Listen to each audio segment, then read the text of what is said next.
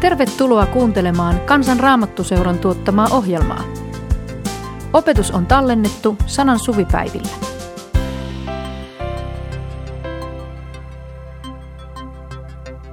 Kaikkivaltias Pyhä Isä, sinä, joka sanoit Jeesuksesta, tämä on minun rakas poikani, kuulkaa häntä. Sinun luoksesi me haluamme tänään tulla. Me haluamme katsoa Kristukseen, kuulla mitä hän on sanonut meille ja ottaa siitä eväspala omaa elämään. Tule sinä meidän keskellemme. Aamen.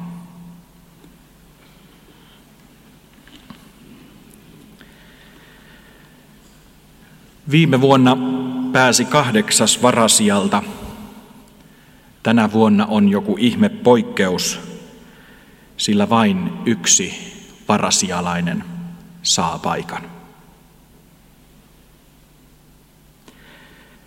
Tuo lause oli minun elämäni suurimman koetin kiven, uskon epäilyksen koetin kiven lähtölause.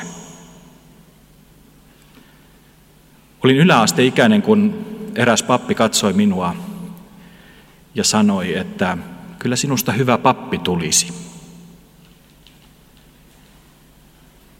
Ja se oli Jumalan puhuttelu, joka jäi soimaan. Jäi kutsumus papin työhön, jota lähdin tavoittelemaan. Viime vuonna pääsi kahdeksannelta varasijalta tänä vuonna on jokin ihme poikkeus, sillä vain yksi varasialainen saa paikan. Minulle sanottiin yliopiston kansliasta.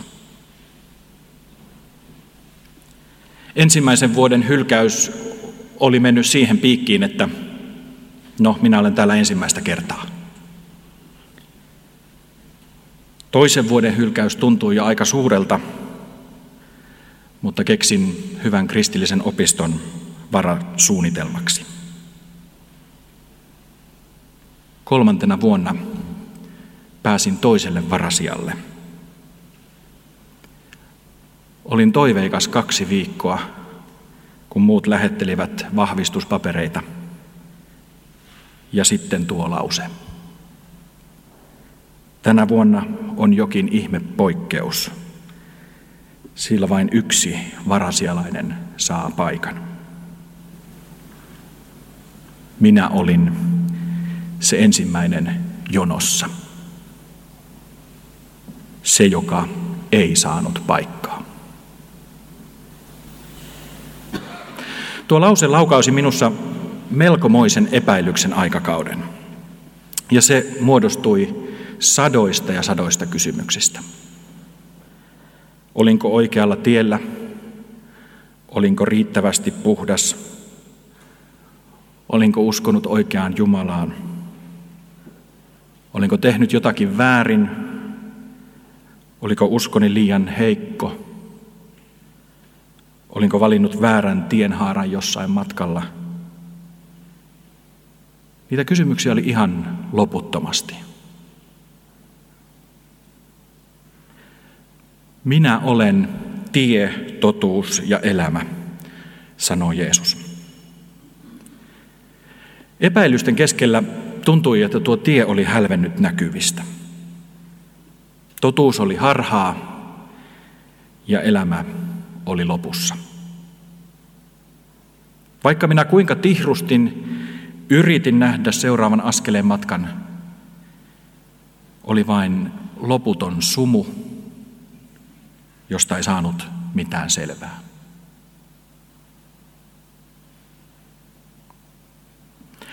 Johanneksen evankeliumi on evankeliumista ainoa, joka esittelee Tuomasta hieman laajemmin, laajemmin kuin pelkästään nimenä opetuslasten listassa. Johannes käyttää Tuomaksen persoonan kuvaamiseen muutaman kohtauksen. Ja Jumalalle kiitos siitä. On nimittäin niin, että jos Johannes ei olisi kirjoittanut mitään talteen Tuomaksen kokemista tilanteista, jos meillä ei olisi raamatussa Tuomasta, meillä ei olisi juuri ketään, joka kamppailee järjen ja uskon välillä. Meillä ei olisi juuri ketään, joka esittää kysymyksiä, vaatii todisteita, joka yrittää ratkaista loogista ongelmaa. No pieni vilahdus on Nikodeemuksesta, joka yön pimeinä tunteina tulee Jeesuksen juttusille ja kysyy vaikeita kysymyksiä. Mutta Tuomas on ehdottomasti kristinuskon pääepäilijä, koska hänestä kirjoitettu kuvaus on epäilysten teologian ihan perustaa. Tuomas on itse asiassa epäilijä jo oikeastaan nimeltänsäkin. Raamattu kertoo Tuomakselle kaksi nimeä. Erityisesti Johannes kolmeen kertaan tuo esiin, että on, hän on Tuomas, jolla oli myös nimi Didymos. Tuomas on arameankielinen nimi ja Didymos on kreikankielinen nimi. No, tämä ei ollut kauhean mitenkään epätavallista, että oli kaksi nimeä. Ja jännällä tavalla jään miettimään, että miksi Johannes toistaa kolme kertaa, että hänen nimensä oli Didymos. Sekä Tuomas arameassa että Didymos kreikassa tarkoittavat kaksosta. Johannes siis tavallaan toistaa Tuomas Didymos, kaksonen, kaksonen. En voi olla pikkasen spekuloimatta. Oliko Tuomas luonteeltaan vähän semmoinen kahden luonteen ihminen? Järki vai tunne, tieto vai usko? Vähän semmoinen kaksiluonteinen. Oliko se nimi jotenkin, kuvasiko hän häntä? Ehkä Tuomaksen luonnetta kuvaa myöskin ensimmäinen kohtaaminen Tuomaksen kanssa heti Johanneksen evankeliumin nimilistan jälkeen. Johanneksen evankeliumin 11. luvussa eh, Johannes kertoo, miten Jeesus oli lähtenyt Jerusalemista pakosalle Jordanin toiselle puolelle. Juutalaiset olivat nimittäin aikeissa kivittää hänet Jumalan pilkan tähden. No siellä Jordanin toisella puolella hän saa sitten sanan, että Marian ja Martan veli Lasarus on sairaana. Ja muutaman päivän Jeesus vielä viivästyttää lähtöä ja sitten hän sanoo, että nyt, nyt me palaamme Betaniaan, jossa Lasarus on, Lasaruksen luo. Hän itse asiassa kertoo jo, että Lasarus on kuollut. Tuo Betania on kolmen kilometrin päässä Jerusalemista. Raamattu kertoo, että se on tietty määrä stadionin mittoja, jonka, jonka matkan päässä se on Jerusalemista. Ja Tuomas ymmärtää heti, että nyt me olemme palaamassa hengenvaarallisille seuduille. Me ollaan menossa niin lähelle Jerusalemia, että tässä saattaa käydä huonosti. Ja Johannes 11, 16 kertoo, miten Tuomas tuossa tilanteessa oikeastaan niin kuin puuskahtaa. Silloin Tuomas, josta käytettiin myös nimeä Didymos, sanoi toisille opetuslapsille, mennään vaan ja kuollaan kaikki yhdessä. Ajatelkaa, että raamattu on tämmöinenkin lausahdus jäänyt. Mennään vaan ja kuollaan kaikki yhdessä. Johannes ei millään tavalla selitä, miksi Tuomas puuskahtaa tuolla tavalla. Hän siirtyy heti seuraavaan tilanteeseen. Me emme siis tiedä, että tuliko tuo puuskahdus enemmän Tuomaksen tunteesta, kamalaa, me olemme menossa hengenvaarallisille seuduille, vai järjestä, sinne ei ehkä kannata mennä, sillä se kivityskahakka, mikä me juuri ja juuri vältettiin, on eittämättä edessä. Tätä Johannes ei meille kerro, mutta jotain se kertoo Tuomaksesta, hänen tavastaan sanoa aika suoraan, mitä hän ajattelee.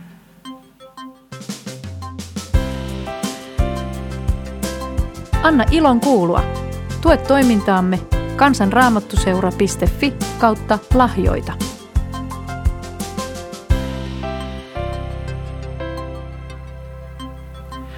Raamattu itse asiassa puhuu epäilemisestä melko vähän. Pääosin, jos katsoo suomenkielistäkin raamattua, niin epäilyssana tulee esiin, kun aviomies epäilee, että vaimo on ollut uskoton, tai valtias epäilee, että hänen selkänsä takana tapahtuu jotakin, mistä hän ei tykkää. Uskon epäilyä, semmoista kyselemistä, sitä ei ole kauheasti nimetty epäilysanalla kovinkaan monta kertaa raamatussa. Mutta se, mikä minut yllätti, on, että se toinen kohta, jossa Raamattu käyttää epäilyssanaa, on itse asiassa Jeesuksen rakkaimman opetuslapsen Pietarin kohdalla – Jeesus on juuri ruokkinut 5000 miestä, tehnyt ruokkimisihmeen. Mukana oli myös lapsia ja naisia, mutta niitä ei siihen aikaan laskettu. Ja he lähtevät veneretkelle, ja tuolla retkellä Pietari tutustuu epäile- epäilemiseen. Matteus 14, 28-33 kertoo näin. Silloin Pietari sanoi hänelle, Herra, jos se olet sinä, niin käske minun tulla luoksesi vettä pitkin. Tule, sanoi Jeesus. Pietari astui veneestä ja käveli vettä pitkin Jeesuksen luo. Mutta huomatessaan, miten rajusti tuuli, hän pelästyi ja alkoi vajota. Herra, pelasta minut, hän huusi. Jeesus ojensi heti kätensä ja tarttui häneen ja sanoi, vähäinenpä on uskosi, miksi aloit epäillä? Pietari siis epäili, mutta hän ehkä epäili hieman toisella tavalla kuin Tuomas. Hänen epäilyksensä oli enemmän omaan pärjäämiseen liittyvää, apua, veten päällä. Onnistuuko tämä nyt? Mitä tapahtuu? Ja silloin hän upposi. Tuomas puolestaan epäilee järjellä ja logiikalla. Hän ei oikein nyt ymmärrä, mistä tässä on oikeasti kysymys. Pietari ja Tuomas epäilevät siis hieman eri tavalla. Lohdullista on, että Matteuksen evankeliumin lopussa on aivan pieni sivulause, joka myös kertoo inhimillisestä epäilemisestä. Kaikki yksitoista opetuslasta lähtivät Galileaan ja nousivat vuorelle, minne Jeesus oli käskenyt heidän mennä. Kun he näkivät hänet, he kumarsivat häntä, joskin muutamat epäilivät. Ajatella. Opetuslapset ovat nähneet, miten Jeesus ristiinnaulitaan. Kolmantena päivänä naiset tulevat kertomaan, että Jeesuksen hauta on tyhjä. Jeesusta ei löydy, mutta sitten hän ilmestyy näille kavereille lukittujen ovien takana. Sitten joku muistaa. Jeesus antoi ohjeen. Menkää Galileaan, nouskaa vuorelle. Kun he pääsevät perille, he näkevät Jeesuksen. Ja jotkin epäilevät. Miten perin inhimillistä? Onko tämä nyt ihan totta? Ei tämä nyt ole, me, tämä ei mene mitenkään nyt järkeen. Ei tämä nyt, tämä on varmaan jotain pappien höpinöitä. Meillä nimittäin kotona neljä ja puolivuotias, kohta viisivuotias Kaislatyttö, hänen isomummonsa kuoli 94-vuotiaana juhannuksena. Meillä oli hautajaiset heinäkuun alussa. Sitten Kaisla mietti paljon taivasta ja, taivasta ja sitä, mihin isomummo on mennyt ja mitä on jäänyt jäljelle ja niin edespäin. Sitten yhtenä päivänä oli kauhean vihasena jostakin asiasta. Hän istui ruokapöydässä ja sanoi, että minä en usko siihen taivaaseen, se on teidän pappien höpinöitä.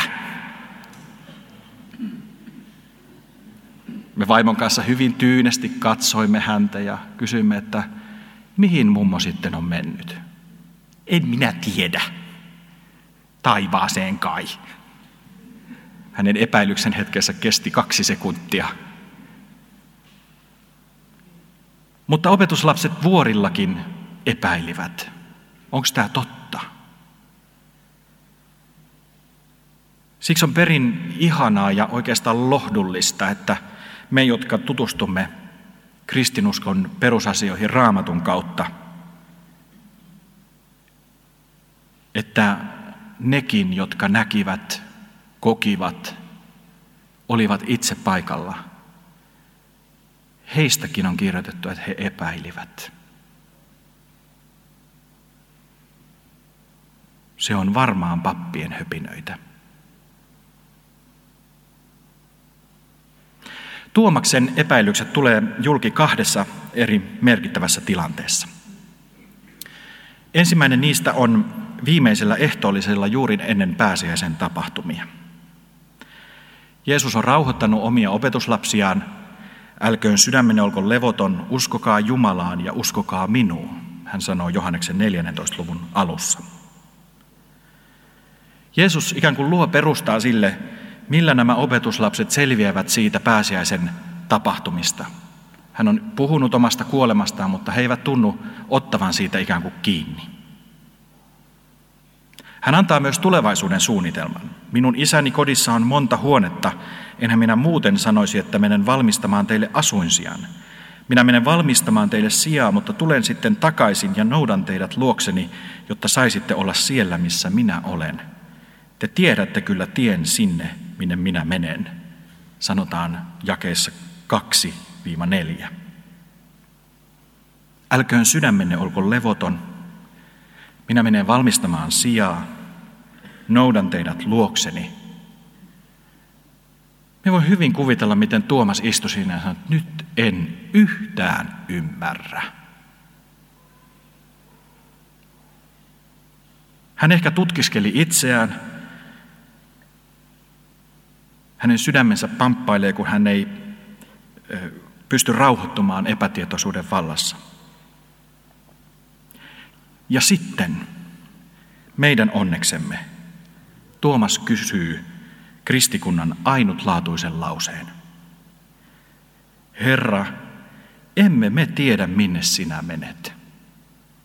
Kuinka voisimme tuntea tien? Johanneksen evankeliumin luku 14 ja 5. Herra, me emme tiedä minne sinä menet. Kuinka voisimme tuntea tien? Kun olin saanut sen kohtalokkaan puhelinsoiton, jossa minulle sanottiin, tänä vuonna on jokin ihme poikkeus, sillä vain yksi varhasialainen saa paikan.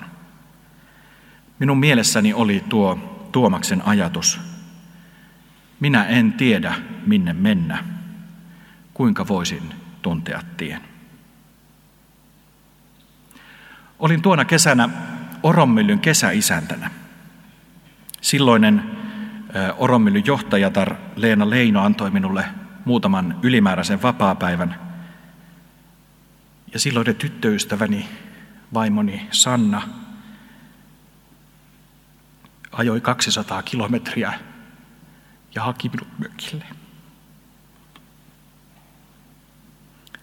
Vei saareen lepäämään ja kaksi päivää ihmettelin, mitä oli tapahtunut. Noiden päivien jälkeen olin tulossa siihen johtopäätökseen, että tästä ei ole tietä eteenpäin.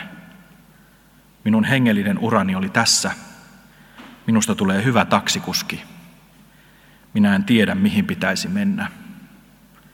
Kuinka voisin tuntea tien?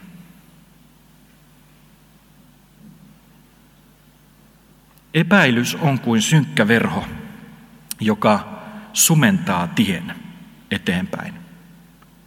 Piilottaa näköalat. Suunnitelmat sortuu. Tittelit jäävät turhiksi. Taidot ei auta. Jokin meni pieleen. Homma ei mennyt niin kuin oli suunniteltu. Se tie, jota olin ajatellut kulkea, sitä ei enää näy eikä tulevaisuus häämötä sen päässä. Kun Tuomas tunnustaa oman epäilyksensä, Jeesus vastaa Tuomakselle. Ja hän antaa Tuomakselle yhden Johanneksen evankeliumiin tallennetuista Jeesuksen minä olen lauseista. Jakeet 6-7 luvussa 14 minä olen tie, totuus ja elämä. Ei kukaan pääse isän luo muuten kuin minun kauttani. Jos te tunnette minut, opitte tuntemaan myös minun isäni. Te tunnette hänet jo nyt, olettehan nähneet hänet. Jeesus antaa Tuomakselle, loogiselle pohtijalle, yhden raamatun helmen. Nuo Johanneksen evankeliumin minä olen lauseet ovat Jeesuksen radikaalia kuvausta siitä, kuka hän on. Jeesus kytkee siinä itsensä vanhan testamentin kuviin viinipuusta ja hyvästä paimenesta, ja erityisesti hän kytkee itsensä Jumalan itselleen antamaan nimeen.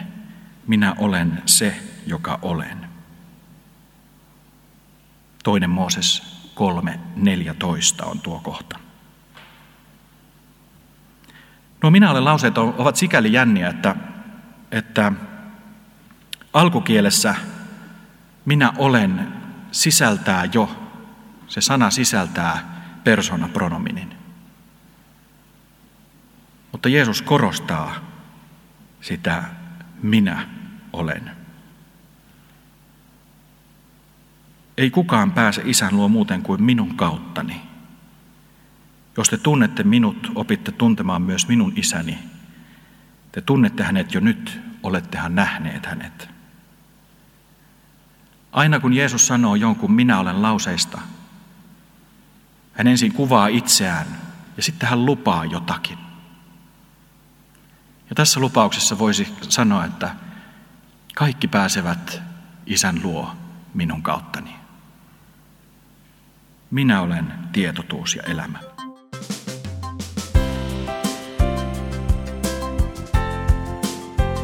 Anna ilon kuulua. Tue toimintaamme kansanraamattuseura.fi kautta lahjoita. Ehkä Tuomas huomasi, että hänen katseensa kohde oli väärä. Hän oli niin kovasti ja tunnollisesti yrittänyt löytää tien, toimintatavan, tavan uskoa, tavan toteuttaa uskoa, jotta hän löytäisi tien pelastukseen ja taivaaseen. Jeesus korosti, minä olen tie, totuus ja elämä. Katso minuun. Minussa on tie, totuus ja elämä. Se riittää. Ei haittaa, vaikka tulevaisuuden kuva on usvainen tai tie olisi kokonaan sumun peitossa. Katso minuun, minuun, joka kuljen sinun kanssasi. Riittää, että näet Jeesuksen. Riittää, että näet Kristuksen, joka pelastaa sinut. Riippumatta sinun matkasi määrästä tai kulkemisen tavasta.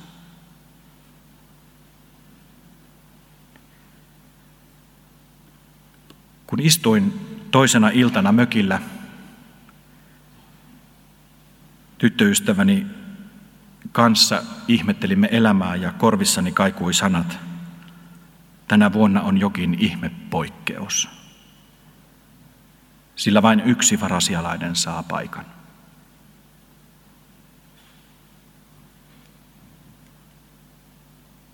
En voisi palata kesätyöhöni Oronmyllylle. Minulla ei olisi mitään sanottavaa, saati oikeutta puhua mitään. Vaimoni otti minut syliin ja sanoi, sinä palaat Orolle. Minä vien sinut sinne. Ei siellä tarvita teologeja. Siellä tarvitaan ihmistä, sillä Kristus on meissä.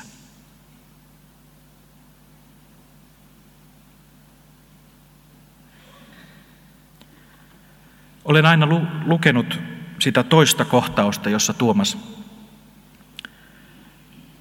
epäilee, jotenkin epäilijä Tuomaksen näkökulmasta. Aivan kuin Tuomaksessa ei olisi mitään muuttunut sen jälkeen, kun hän on käynyt tuon minä olen keskustelun Jeesuksen kanssa.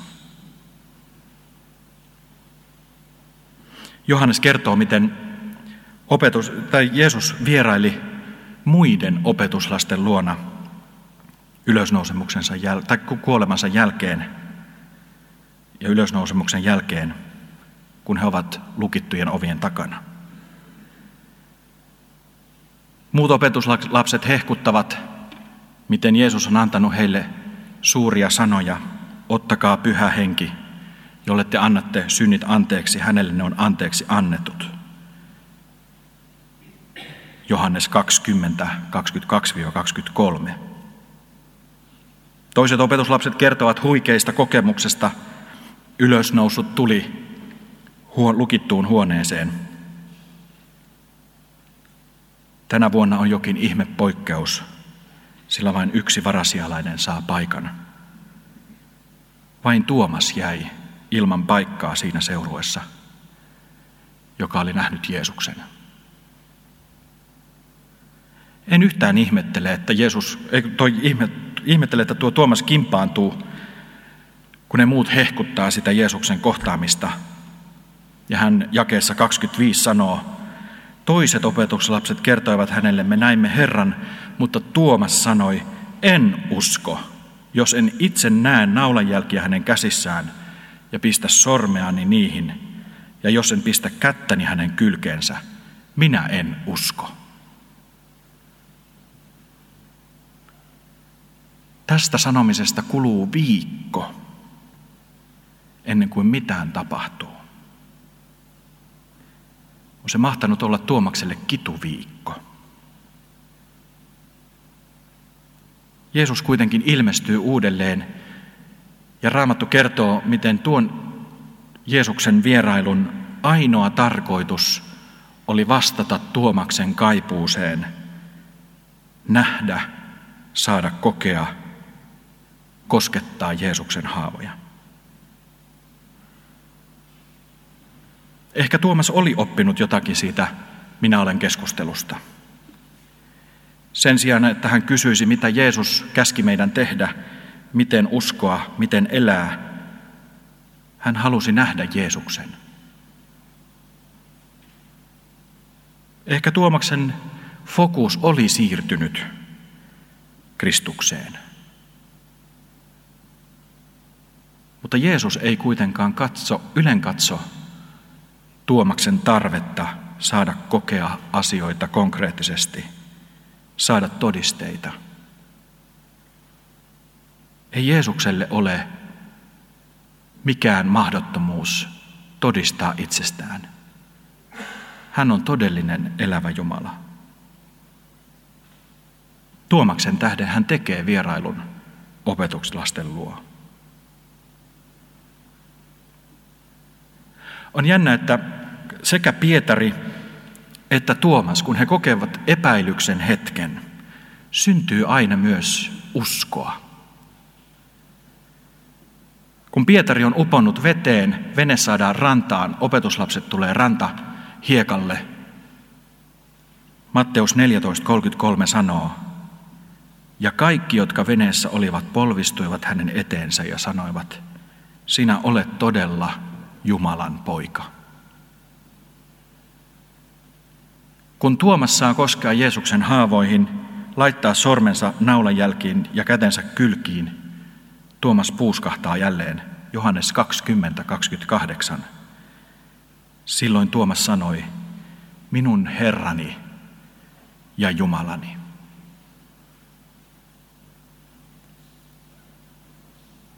Epäilevä Tuomas muuttuu uskovaksi Tuomakseksi, jolla hänet myös kristikunnassa tunnetaan. Tuomas lausuu kristikunnan varhaisen uskon tunnistuksen, minun Herrani ja minun Jumalani. Epäilijä ei jää epäilysten valtaan, sillä Jumalan valta ylittää epäilysten vallan. Tuomaksen ansiosta kristillinen usko ymmärtää paremmin myös uskon elämään kuuluvia epäilyksen jaksoja. Kristinuskosta ei tullut kerrasta poikki uskontoa. Aina on mahdollisuus, aina voit aloittaa uudestaan. Ja epäilystenkin kautta voi syntyä jotain suurta.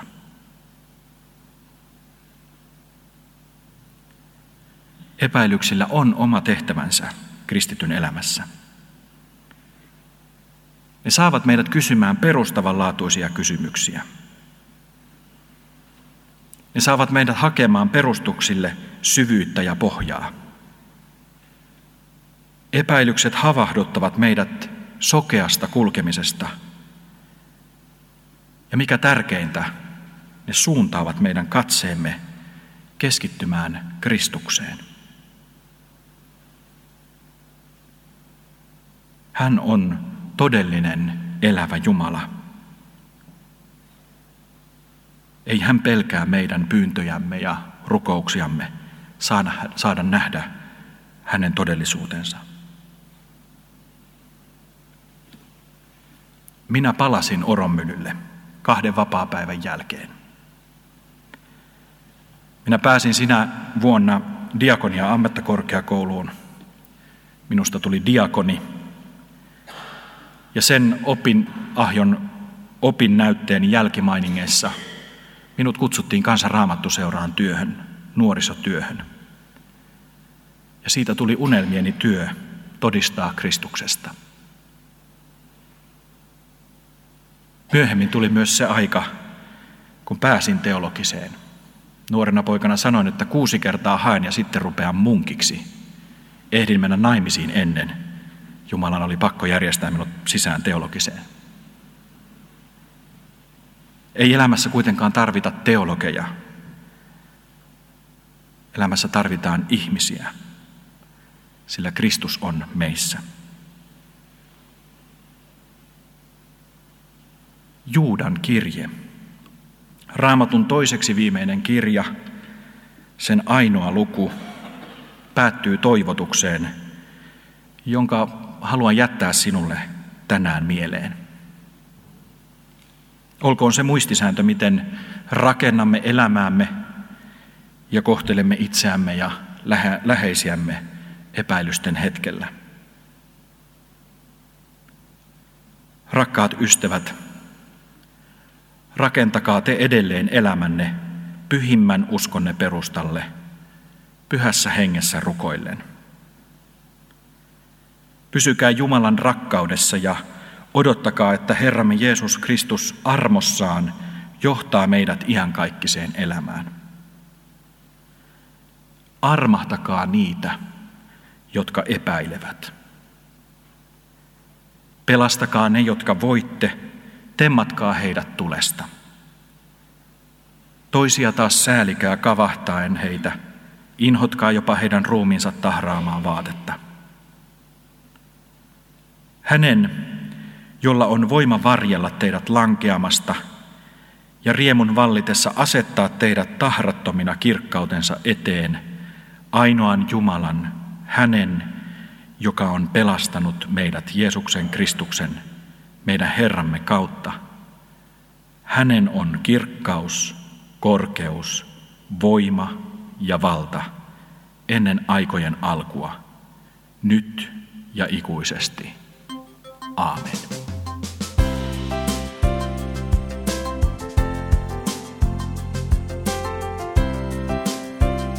Kiitos, että kuuntelit. Tue toimintaamme kansanraamottuseura.fi kautta lahjoita. Siunausta päivääsi.